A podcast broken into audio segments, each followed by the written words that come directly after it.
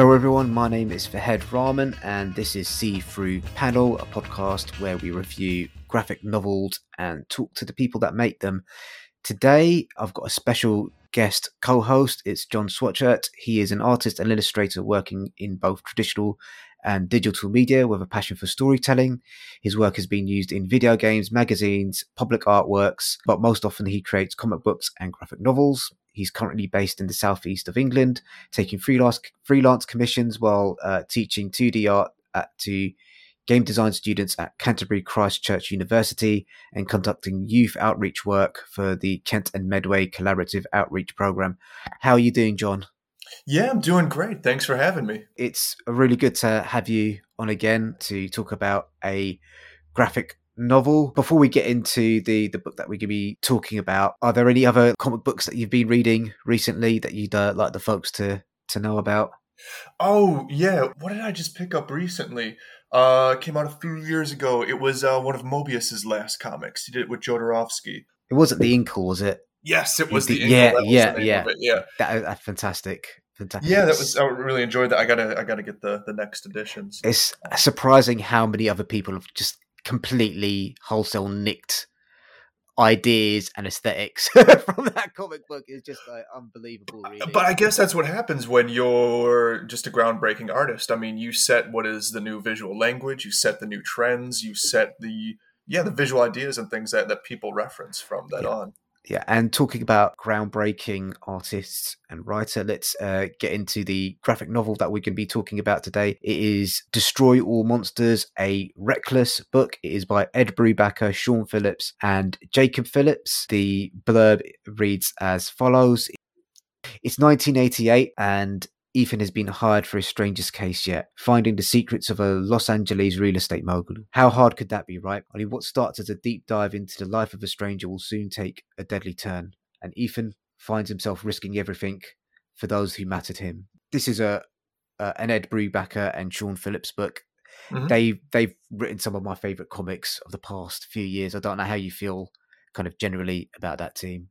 Um, th- this is my first time reading something by them. So who's who's the artist? Um, and who's the writer? So Ed Brubaker is the author. He's most famous for writing graphic noir Okay. comic books, and Sean Phillips is his frequent collaborator. I think they're they're more famous for working on Criminal. That's their other big Oh yeah, okay. I read Criminal. Yeah, yeah. yeah. So they're they're, they're most that that's the kind of what they're most famous for. And Ed Brubaker is also really well known for writing some of the mo- most important Captain America comics of kind of kind of like recent times as well. So they're a really well established kind of film noir, well comic book noir team. Okay. And I wanted to ask too, Sean Phillips, did he do all the art, or was there separate colorists, separate Yeah. inkers? Yeah, so that's that- that's an excellent question. So Sean Phillips, from what I can tell, he did the penciling and inking, and his brother Jacob did the coloring. Okay. Yeah, so that's how they that's how they split the artistic duties. I'm not too sure who did the penciling. I don't think that's mentioned. I couldn't find where uh, know, if there was a separate person that did that. So I'm assuming either Ed, Sean, or Jacob did the the coloring on that one. Okay. All right. Okay, so let's let's just kind of start with your basic impressions and, and thoughts. I, I. I really enjoyed the book. It's it's really well written. The story flows really well. It's it's believable at the same time being exciting. I mean, yeah, it's it's overall uh, just a really good book. I would I would recommend picking this one up. yeah, I mean, I kind of chose this to talk to you about because you like crime comic books. So I, do. thought this, I thought this would be kind of like straight down, straight down your alley. This is, I think, maybe the third or second book in like the Reckless series. So it's the Reckless series follows the adventures or misadventures of of Ethan, Ethan Reckless. He's a private investigator in Los Angeles. It's kind of a period piece most of the Mhm. action taking place in kind of the 1970s and and 1980s Mhm. and ethan's kind of this prototypical hard hard uh, hard man private in- investigator with kind of you know his sidekick anna who's this punk rock film film nerd Yeah, as well yeah. so let- let's kind of talk a little bit about because you kind of mentioned the coloring i really loved the coloring on this i thought it was like fantastic so i just you know maybe you want to talk a little bit Yeah, I mean the that. color palettes are are beautiful. Like every every page is really Well, I mean, for the most part, well designed. There's there's a few little like nitpicking things I, I could talk about, but the the color palettes that they're using, um, I mean, give a feel of the different scenes that you're in. Every time you're changing setting, there's a change in palette. Palettes are also reflecting the mood, and I mean, they're they're just really rich and really well designed.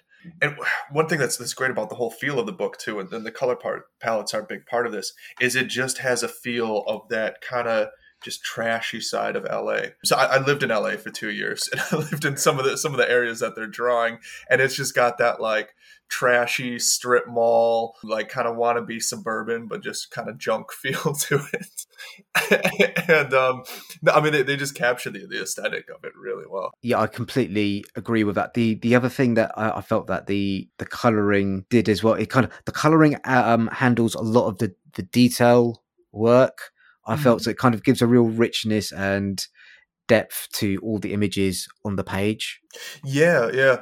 Some of the mark making in here is really beautiful, not just with the the coloring, but also with the line work. It all kind of flows and, and works together. So it makes sense that the, the, artist is working with his brother, and they've they've got a whole team that where they've collaborated a lot, and that's that's why it's as tight as it is. But there's there's a real sense of tool making in in the way they make the art, and I, I really like that. There's one thing that I feel like just kind of missing or kind of let down by a lot of times with um, digital comic books that are made digitally is everything's just made a bit too clean and a bit more polished and you you sort of lose that connection with the artist. So i like how they've included this sort of like roughness and this handmade quality to so much of what they did. One of the questions i wanted to ask you about well there's two questions out of it that uh, what you just said i wanted to uh, kind of ask you about. So do you think this was inked uh, um, colored digitally? Because i felt that like you don't usually get these results of digital coloring Usually, it's uh, you only get this sort of thing with when it's colored analog. Why? So you oh, think okay. it was? Yeah. Do you think it was colored digitally?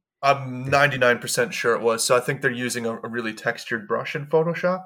Okay. And they're just letting that brush show through. So you can do, I mean, you can download brushes that have a, a, certain texture to them, or you can make your own. You could like make a little ink splodge and scan it in, and then up the the contrast on it, and then capture that and use that itself as as a brush in um, yeah in photoshop and it just gives that that sort of rawness and that roughness to it. Yeah so um you mentioned tool making there so that is that what you mean by by tool making actually going in and creating your own brushes in Photoshop yeah, stuff or like that or you know sometimes they just let the line work be a little bit ugly like in the um big expansive like uh, scenes where you can see the cityscape. What i expect to see in most comic books now is people uh, making you know using the uh, the tools of photoshop just to make really straight perfect lines uh, but they didn't so much. They they let the sort of hand drawn qualities of their lines show. So it looked like they were doing the architectural drawings just freehand. And then you get that sort of waviness in the lines, and that's where you see the touch of the artist. And that also matched well with the story because it, in a way, it helps that that aesthetic helps communicate the roughness of the place that they are.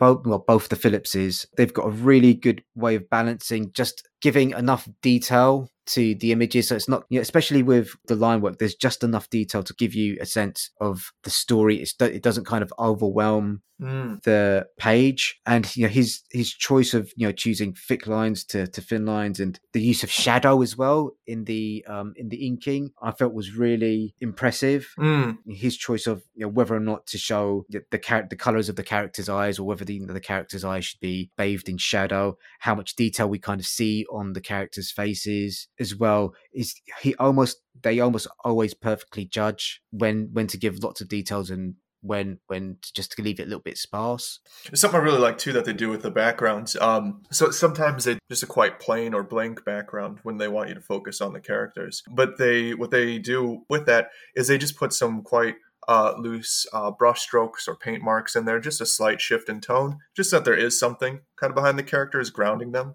The rest of the color palette of the scene, but yeah, it still it just sits nicely and flows. Uh, you did mention there was a couple of nitpicking thing. So do you, do you want to get into that a little bit because yeah, know, yeah. So so one is is actually how they're using shadow. Um, so I'm glad you, I'm glad you brought that up. There's some places where I think it could have been a bit better thought out and a bit better planned. So they're they're going for this crime noir aesthetic, so they're bringing a lot of shadows in there, and that helps give that sort of like dark, mysterious, edgy feel to it. So I, I get they're bringing a lot of shadows in the face, but there's some points where they're they're out of place where it's not working with the rest of the light logic of the scene, and it just looks a, a little bit rough. So, for example, they'll be in a daylight scene, and they'll just have shoved some shadows on the front of, of the character's face. And actually, they could have placed them in slightly better areas. And one thing that I noticed is they're almost always, in order to get that shadow in their artwork, they're almost always using uh, form shadow. So shadow that's that's on the form that we're looking at. So for example, shadow on the person, rather than using um, cast shadows. So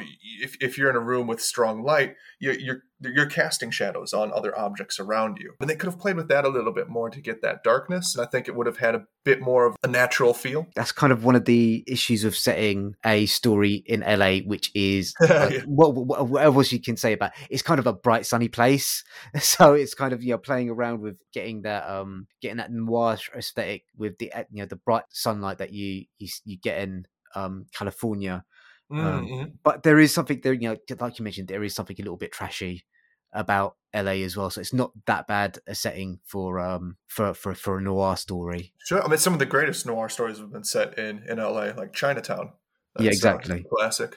There was something else. Um, I've noticed this a bit with with Image Comics. I'm, I'm guessing Image has like um a a set letter lettering team or team that goes over the final pass of the comic that they they always use because I always see um these sort of stylistic choices and in every comic that they do. But there's always like a real contrast um, between the the whites that they put in their their word bubbles and some of their titles and their backgrounds, and it doesn't always match up with the rest of the artwork. Um, oh, that's interesting. I hadn't noticed that. So I mean, they do really cool stuff with their their panel layout that I really enjoy. Um, like sometimes they butt their their word bubbles right up to the edge of the panel, and they don't put a border on the panel, so the the um, dead color in between the panels and bleeds into the word bubble. And I, I think those are really cool design elements.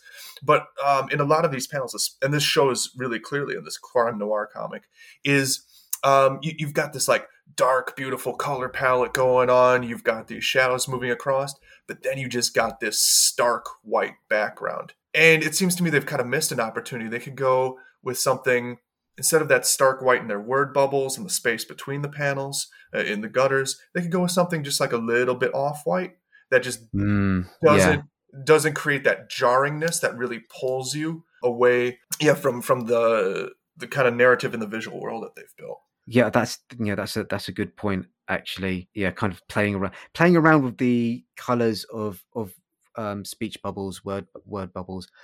It, it, can create some really interesting effects on the readers. Kind of one of our, you know, mine, mine and Cole's favorite comics last year was Titan by Francois Vigneault, and he played around with the color of his word bubbles a mm. lot. So he did something where he would accent certain bits of text in the speech bubble would be in a in a different color, and mm. that's something they could have maybe pl- played around here as well. Kind of, spe- I'm especially kind of thinking about the bits where you know someone's been hit in the head or they've been drugged or something. Mm-hmm. If you just play around with the, the color of the word bubble there, just to kind of add to the fact that they're not they're not completely in control of their faculties.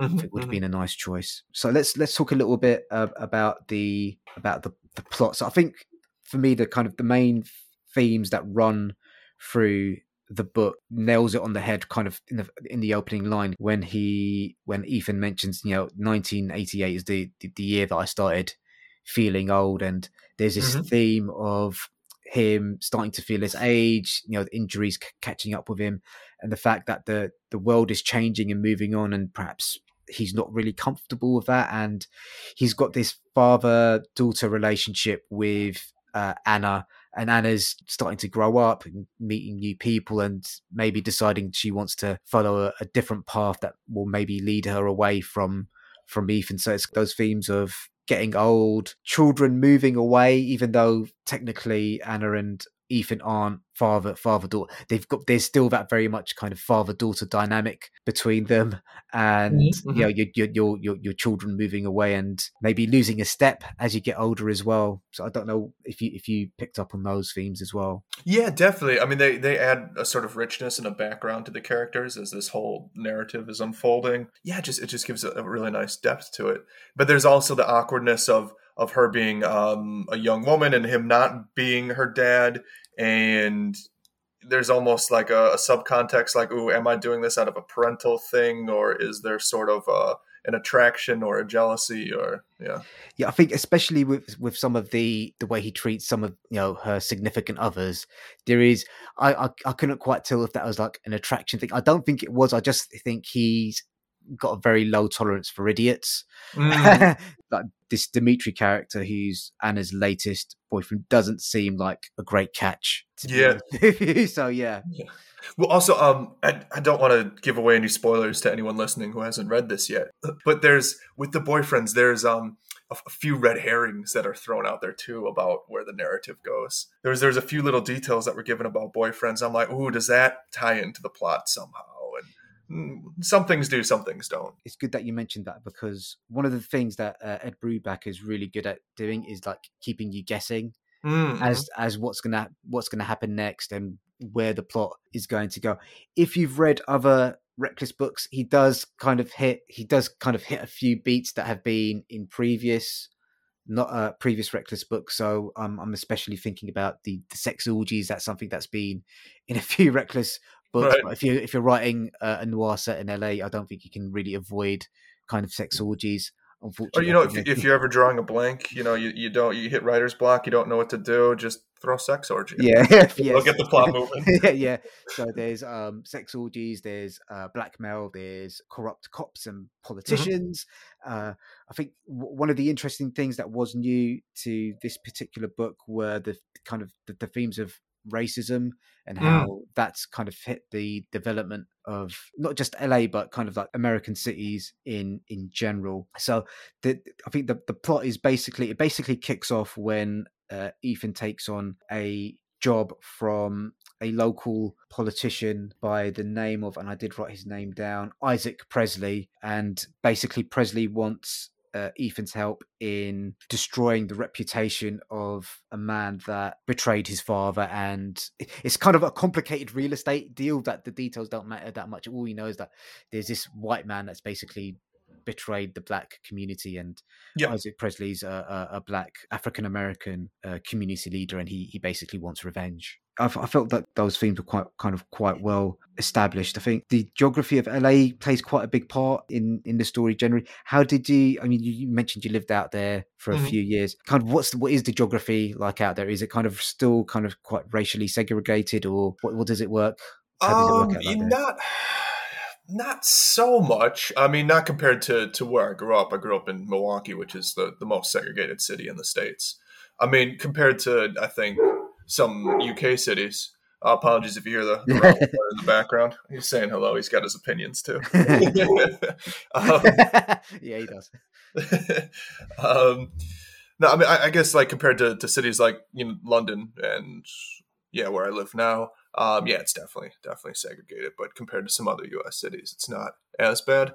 But like one one thing I, I, liked about it is as I looked into corruption, it, it also picked up on like the sort of small time sleaze that exists in it, and sort of just the patheticness of it as well, and just yeah, just the sort of low life scumminess of it. Yeah, I think that's definitely something that's true. It's kind of how you know local politicians are important. They do make really like key decisions that affect a lot of people's lives, and just the sleaze of some of these, some of the politicians that are kind of we come across here. I think there's there's one particular character that they managed to, you know, not giving too giving away too many spoilers, but there's one character that um, Ethan manages to blackmail in order to to get some information, and he's just this kind of like sad sack looking guy that's just you know abused his his position of authority Mm-hmm. And mm-hmm. I just thought, oh, I wish something really bad yeah. happened to happened to him. Uh, I, I, wanted to ask you how you how you felt about the setting because um you, you read out the blurb um at the start of the podcast, but the uh, the PDF that I got um, didn't have any blurb, so I, I just started reading the story, yeah. and um, I had to progress. I had to realize as the story progressed that it was set in L.A.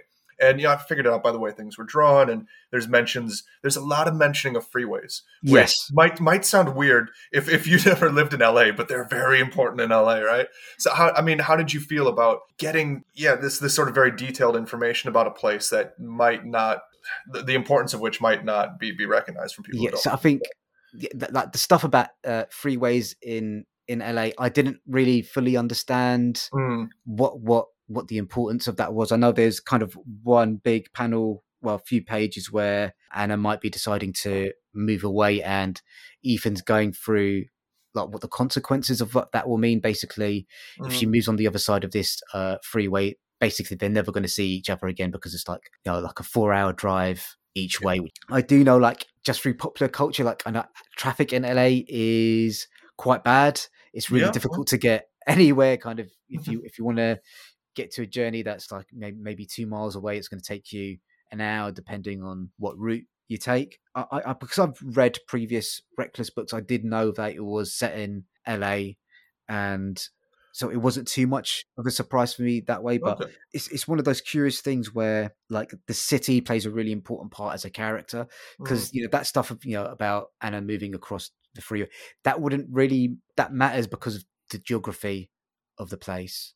So uh, let me ask you: You get this sometimes in in stories. It's almost like the the setting is a character. Yeah. Did you feel like that was the case in this comic? Yes, I did, and I, I, I say that for a a couple of reasons. Uh, one is the the fact that Ethan's home base is a theater, mm-hmm. and you really get you know it's, it's a bit of an odd place as a as a home base for a private investigators kind of it's a little out of everything this book isn't too quirky but that is quite a quirky choice mm-hmm, for, mm-hmm. for, for for um for, for Brubaker to to take the the other thing is there's like a corrupt uh, police officer in in this, and that, that style of corruptness I felt was a very LA style okay. of corruptness. So I think there's like an LA vibe that runs through all the characters, and mm. you, know, you can see definitely get a sense of how the place has influenced the way that people behave.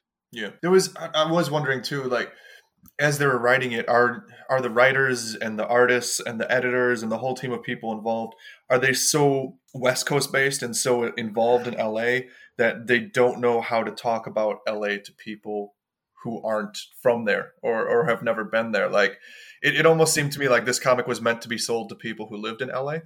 okay, yeah. I mean? yeah, okay, yeah, I, I, I, I understand that actually, yeah. I have no idea where Ed Brubaker and uh, the Phillipses are based. I kind of always assume because of their work on Criminal that it'd be more East Coast than West Coast. Because oh, okay. like Criminal, correct me if I'm wrong. You, you maybe know better than my uh, than I do. I always got the uh, the the impression that like Criminal was always set in like the kind of East East Coast cities, kind of, or you know, at the at, at, at the very most, kind of like you know the the Midwest now, places like Chicago, and that yeah, it had an yeah. industrial vibe to it. I can't. Yeah. Uh, I'd have to open it up and have a look at it again. Yeah, exactly. Kind of, you're mentioning the the industrial vibe, which you know, just going back to the coloring in this, there is kind of a, a washed out color. Yeah, especially in the daytime scenes, there's this kind of washed out coloring that you kind of gives you impression that it's kind of based somewhere solid. I'm looking just yeah. at this, you know, the first case that they they've taken. A, no case too small is the the it's mm-hmm. about the, the, mm-hmm. the, people that finding uh, uh, some turds in their mailbox yeah. and just kind of like the washed out kind of like greens that they're using in the story there i think are really kind of really does do, do give you a sense that this is like in a sunny place kind of the west coast or maybe further south in the in the united states yeah. as well. Yeah. so uh who who was your um just getting back to the, the characters who were your kind of favorite characters in in the book? Oh um yeah, I don't know. I mean, the the only ones we, we really get to explore in depth, I guess, were the, were the two main characters. The rest of them were all kind of on the periphery, and, and they sort of um, just sort of facilitate the two main characters' journey. Yeah, I think it is. Yeah, it is definitely about the journey that uh, both Anna and Ethan go on, just in terms of his realization that the world is changing. Anna is growing up, and Anna realizing maybe she doesn't want to be the sidekick of an aging PI for the rest of her life, and maybe mm. there is a little bit more out there for her, even if that might mean making mistakes or or, or moving moving away. I kind of quite liked the uh, Isaac Presley. He's the only other character that we get to spend any significant amount of time with so we get a really good idea of what his motivations are what's what is and isn't important to him in terms of why he makes certain decisions in the book and while we might not agree or like some of the decisions we he makes we certainly well, do understand why he makes them no, I, I, I don't know. I, I, was fine with his decisions. I thought they were all right. I, th- I thought the main character kind of came to terms with them. Yeah, he did. He definitely did come to terms with them, but it it did kind of like put him in a slightly sticky situation. Sure, yeah. So I think he, he, was kind of like, ah, know, deed. I thought we was going one way. If you decided to, to Yeah. maybe go, go. Well, there's also way. like a miscommunication in that, and yeah, he tried to do it right. yeah. So I, I felt, you know, he, I, I kind of quite liked um his character. Well, not not like, but I kind of, you kind of got on board with what he was trying to talk about. So we've been chatting for about um 30 minutes about the book. Is Mm. there anything um anything else that we've we you know we've not mentioned that we think you think we should probably uh cover?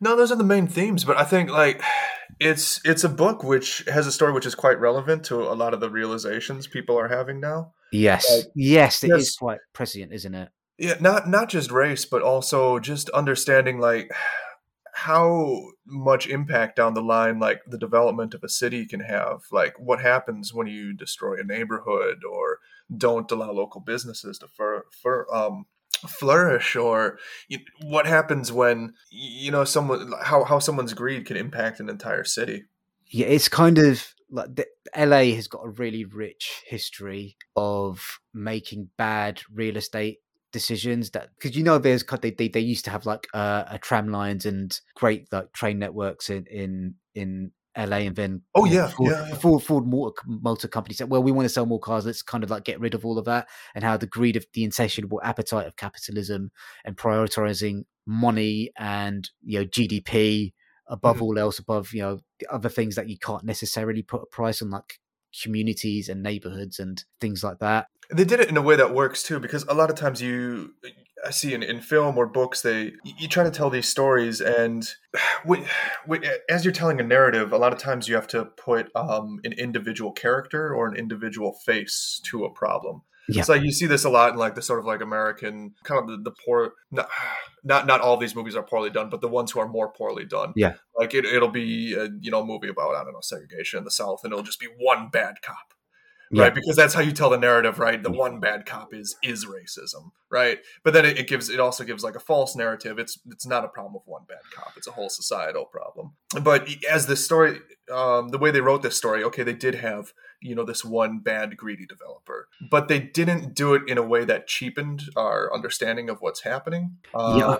yeah because the, the the the one bad cop is just a tool of a wider yeah, system he's just he's a symptom of a wider systemic systemic corruption which is it really comes across clearly in this mhm, mhm. so yeah, and, yeah, and then we see the people on his periphery, and yeah, we know he's just one developer, and there's other other nasty real estate developers too.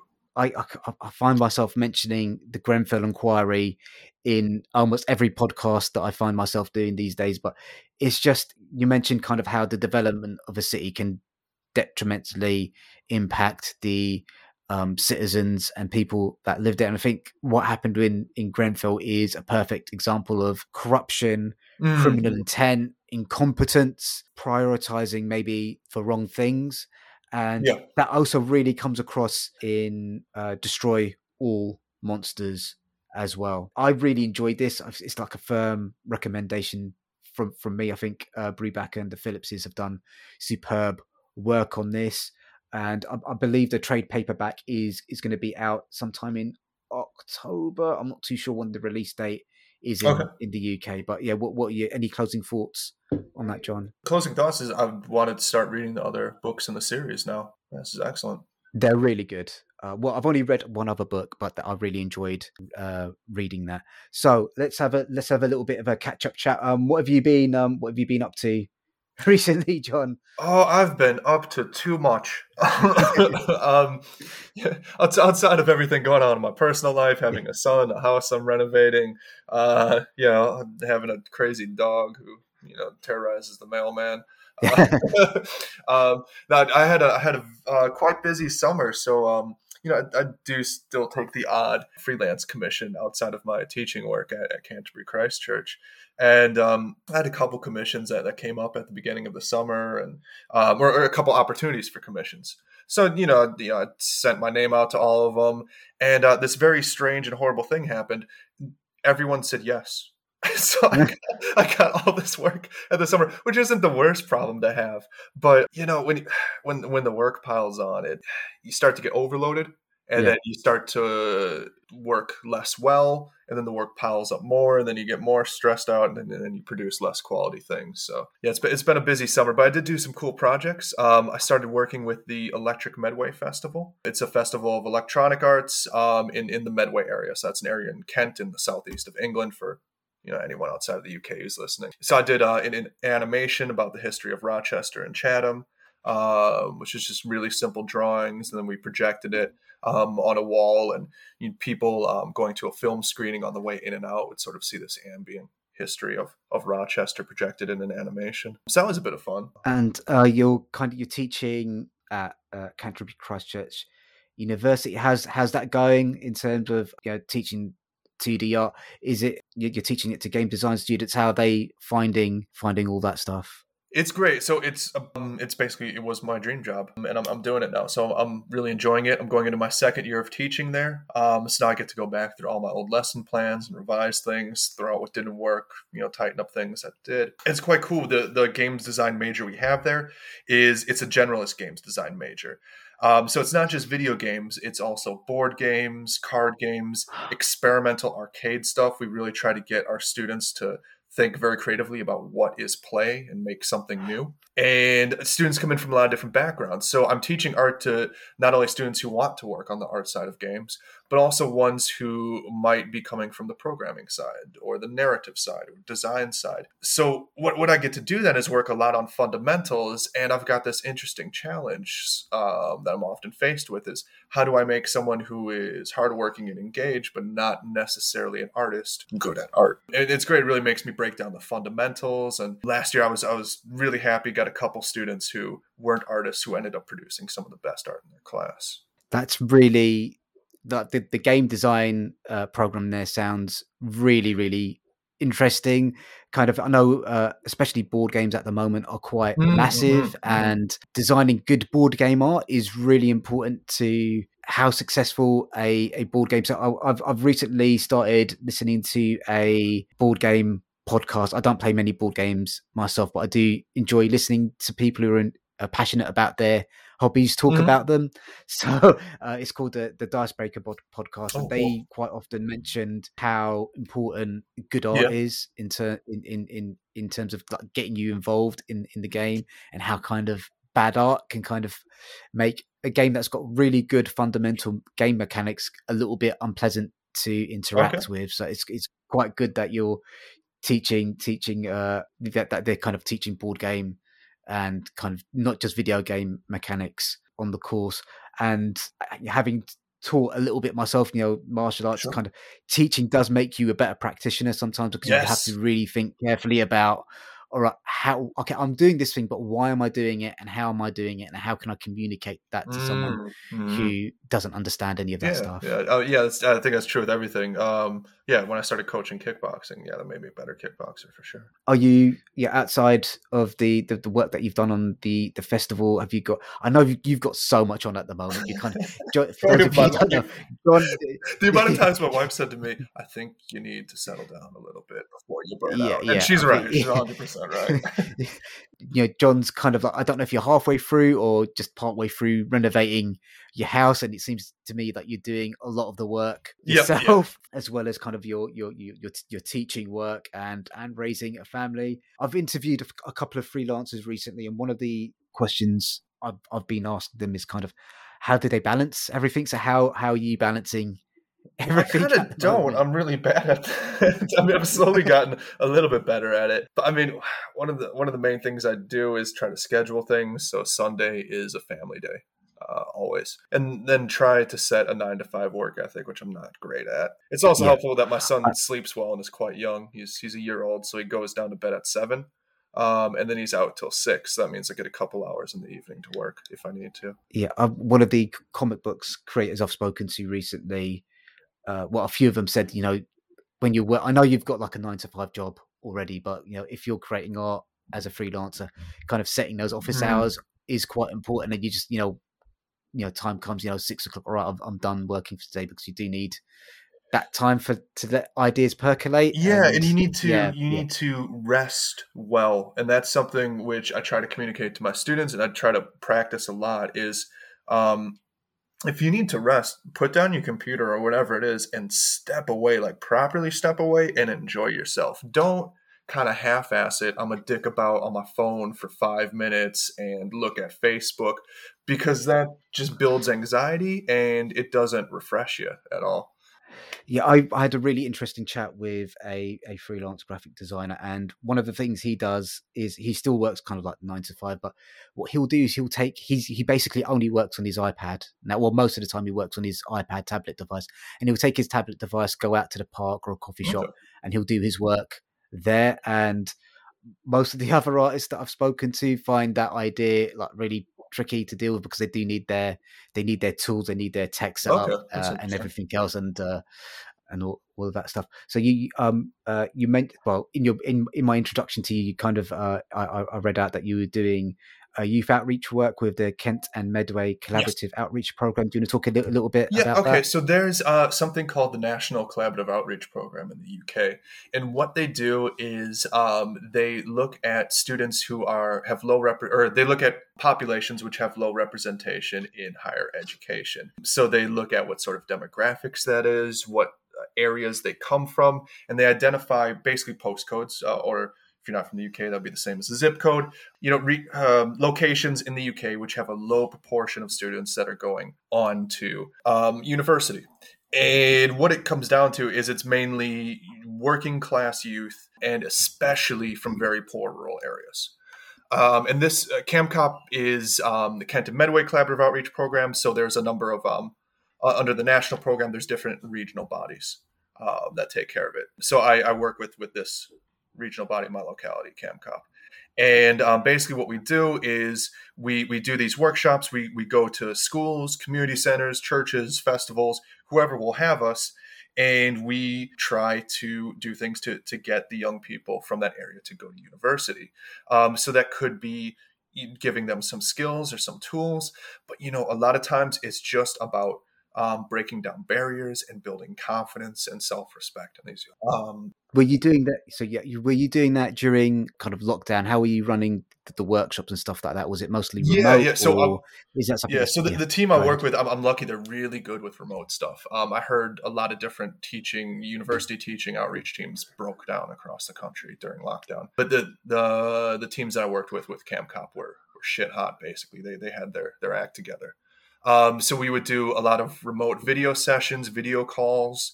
Uh, so I would do things like I would give a an online video demonstration in the morning, and I'd come back after lunch and say to the students, "Cool, show me what you did in the past couple hours," and they'd have made different animations and things. Um, so we found like animation programs they could use on their phones to create stop motion animation with stuff around their house. A lot of times we'd have to mail them material packs before sessions would start. And it, it is quite difficult too because you're dealing with kids in really like extreme poverty that a lot of people don't realize exists in the first world. So a lot of times entire families are sharing a mobile phone.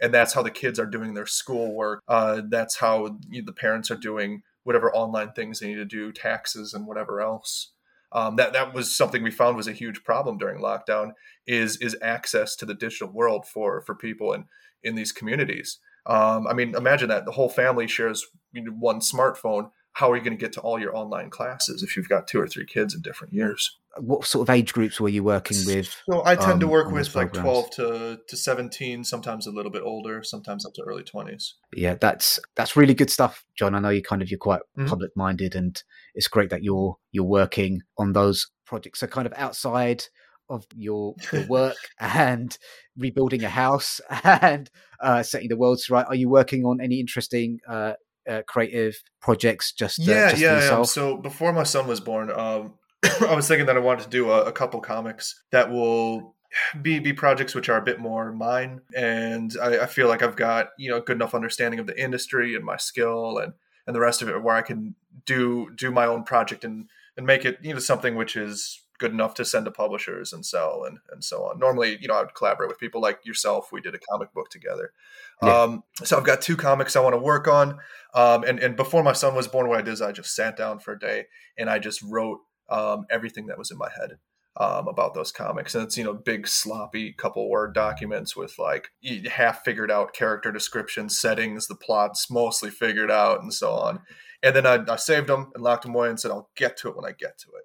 And uh, now, after the summer of craziness, I'm finally getting a little bit of time to get to it and I'm starting to do some character sketches for those comics. Any any any details that you can Ooh, uh, The second one, the second one, I'll give you no details like... on because I think it's a, a, quite unique idea. Yeah. keep that one yeah. to myself. Yeah. But no, the first one is um, it's gonna uh, the working title right now is the fighter, and uh, oh, I should have had the the sheet ready. I had a nice little long line written about it, but basically it's um. Yeah uh, a fighter challenges uh, to be uh, regional champion of, of, kickboxing, but first he has to defeat the physical manifestation of his fear. Uh, so as the story plays out, it's going to take place entirely in the ring, uh, or almost entirely in the ring. I think it there might be a little, a couple scenes as he's warming up in the locker room or something. I think I'm going to tell it entirely through Thought Bubble. I'm not sure yet. It's going to be all about his internal struggle and his okay. fight and his dealing with his fears and how he wins and uh, the the ghost of his fear is going to make an appearance in the ring. He's going to have to fight the ghost of his fear too. Okay, that sounds that sounds great, and I'm not going to ask you when those going to be oh, uh, knows? ready to read because I my son might be graduating. Because who knows? because who knows? Uh, with uh, when you do get around to doing it, are you going to be taking time off of work to to write those, or is it going to be a project that you're going to have to kind of work on the weekends? because that's a really mm. interesting question. I've when I've put that to people, people have said, "Well, actually, I've had I've you know, I'm a freelance uh, graphic designer, and I've just saved up money for like a month where I can just spend a month working mm. um, on this because I can't, you know, because I'm doing a creative job job already. I just find if I try and do my own creative work, everything okay. kind of um, suffers. Um, so I think I'll be doing a little bit here and there for a while as I sort of get my head around it and get my head around my life um, and then uh, there, there will be definite moments where i take like a solid week to do something what's quite nice yeah. about being an academic is we get great amounts of holiday so i get two months a year off so yeah, yeah. there's there's plenty of time um, that i can fit into to really make that happen um, mentioning your academic work, are you doing any research? No, not well, a little bit. Um, so one thing that's quite cool is um, all of my team that I work with are all games designers and love making cool, weird, creative stuff. So we, we do practical research. So we make crazy games and then try to get people to play them and see what happens. Uh, so we're, we're oh, doing okay. uh, one which is um, a collaboration with the literature department. Um, so we're building a life size board game that we're going to install in a church um, in in Kent in um, near Canterbury, and uh, it's called um, "Save Kent from Dracula." So it's like weaving Gothic literature. sorry, sorry, sorry. Gothic literature in, and uh, the, the board game's life size. You've got to carry objects around the game and defeat Dracula, and there's a traitor within your group and uh, stuff like that. We're building an, another uh, game. It's going to be an arcade cabinet for four players. I think it's called the Nautilus is, is the working title and um, you're, you're Captain Ahab from um, uh, Moby Dick, and you've stolen the submarine from 2,000 Leagues Under the Sea, and you're trying to chase Moby Dick down with it. And uh, so it's for four players. So each player controls a certain part of the ship and can see their controls. Um, so, like for example, one controls the gun, but then um, that they're trying to kill Moby Dick with. But then another player can see where you're steering and can see where Moby Dick is uh, but can't see the gun. So you got to shout and communicate to each other. Um, we're building it with a whole steampunk aesthetic. Um, we're going to mail that at the Canterbury Festival. Oh, that sounds absolutely fantastic. Uh, John, can you please let people know where they can find you on uh, the internet, social media? Yeah, sure. So, best places stuff. to find me would probably be um, Instagram. You can see uh, some of the artwork I'm posting up. So that's at Jon Schwo, um, at J O N S C H W O or my website is www.jonschwakert.com. And if you think you're start, thinking about studying game design, um, you know, Canterbury is a is a great place to do it. And thank you very much, John. So, uh, just leaves me to say thank you guys for all the support that you've been uh, giving us. I've done an open call out for comic books creators to kind of get in touch with me if they want their comic books re- reviewed. I've had a massive response to that, so I'm just going through the replies for that at the moment. Please uh, bear with me and be patient. Please support the podcast by uh, subscribing and leaving a rating and review wherever you are listening to this on. And yeah, so hopefully we're kind of going to start getting back into the swing of things with with book reviews. Um, that's it, guys. Thank you so much, and bye. Say bye, John. All right, see y'all later. Bye.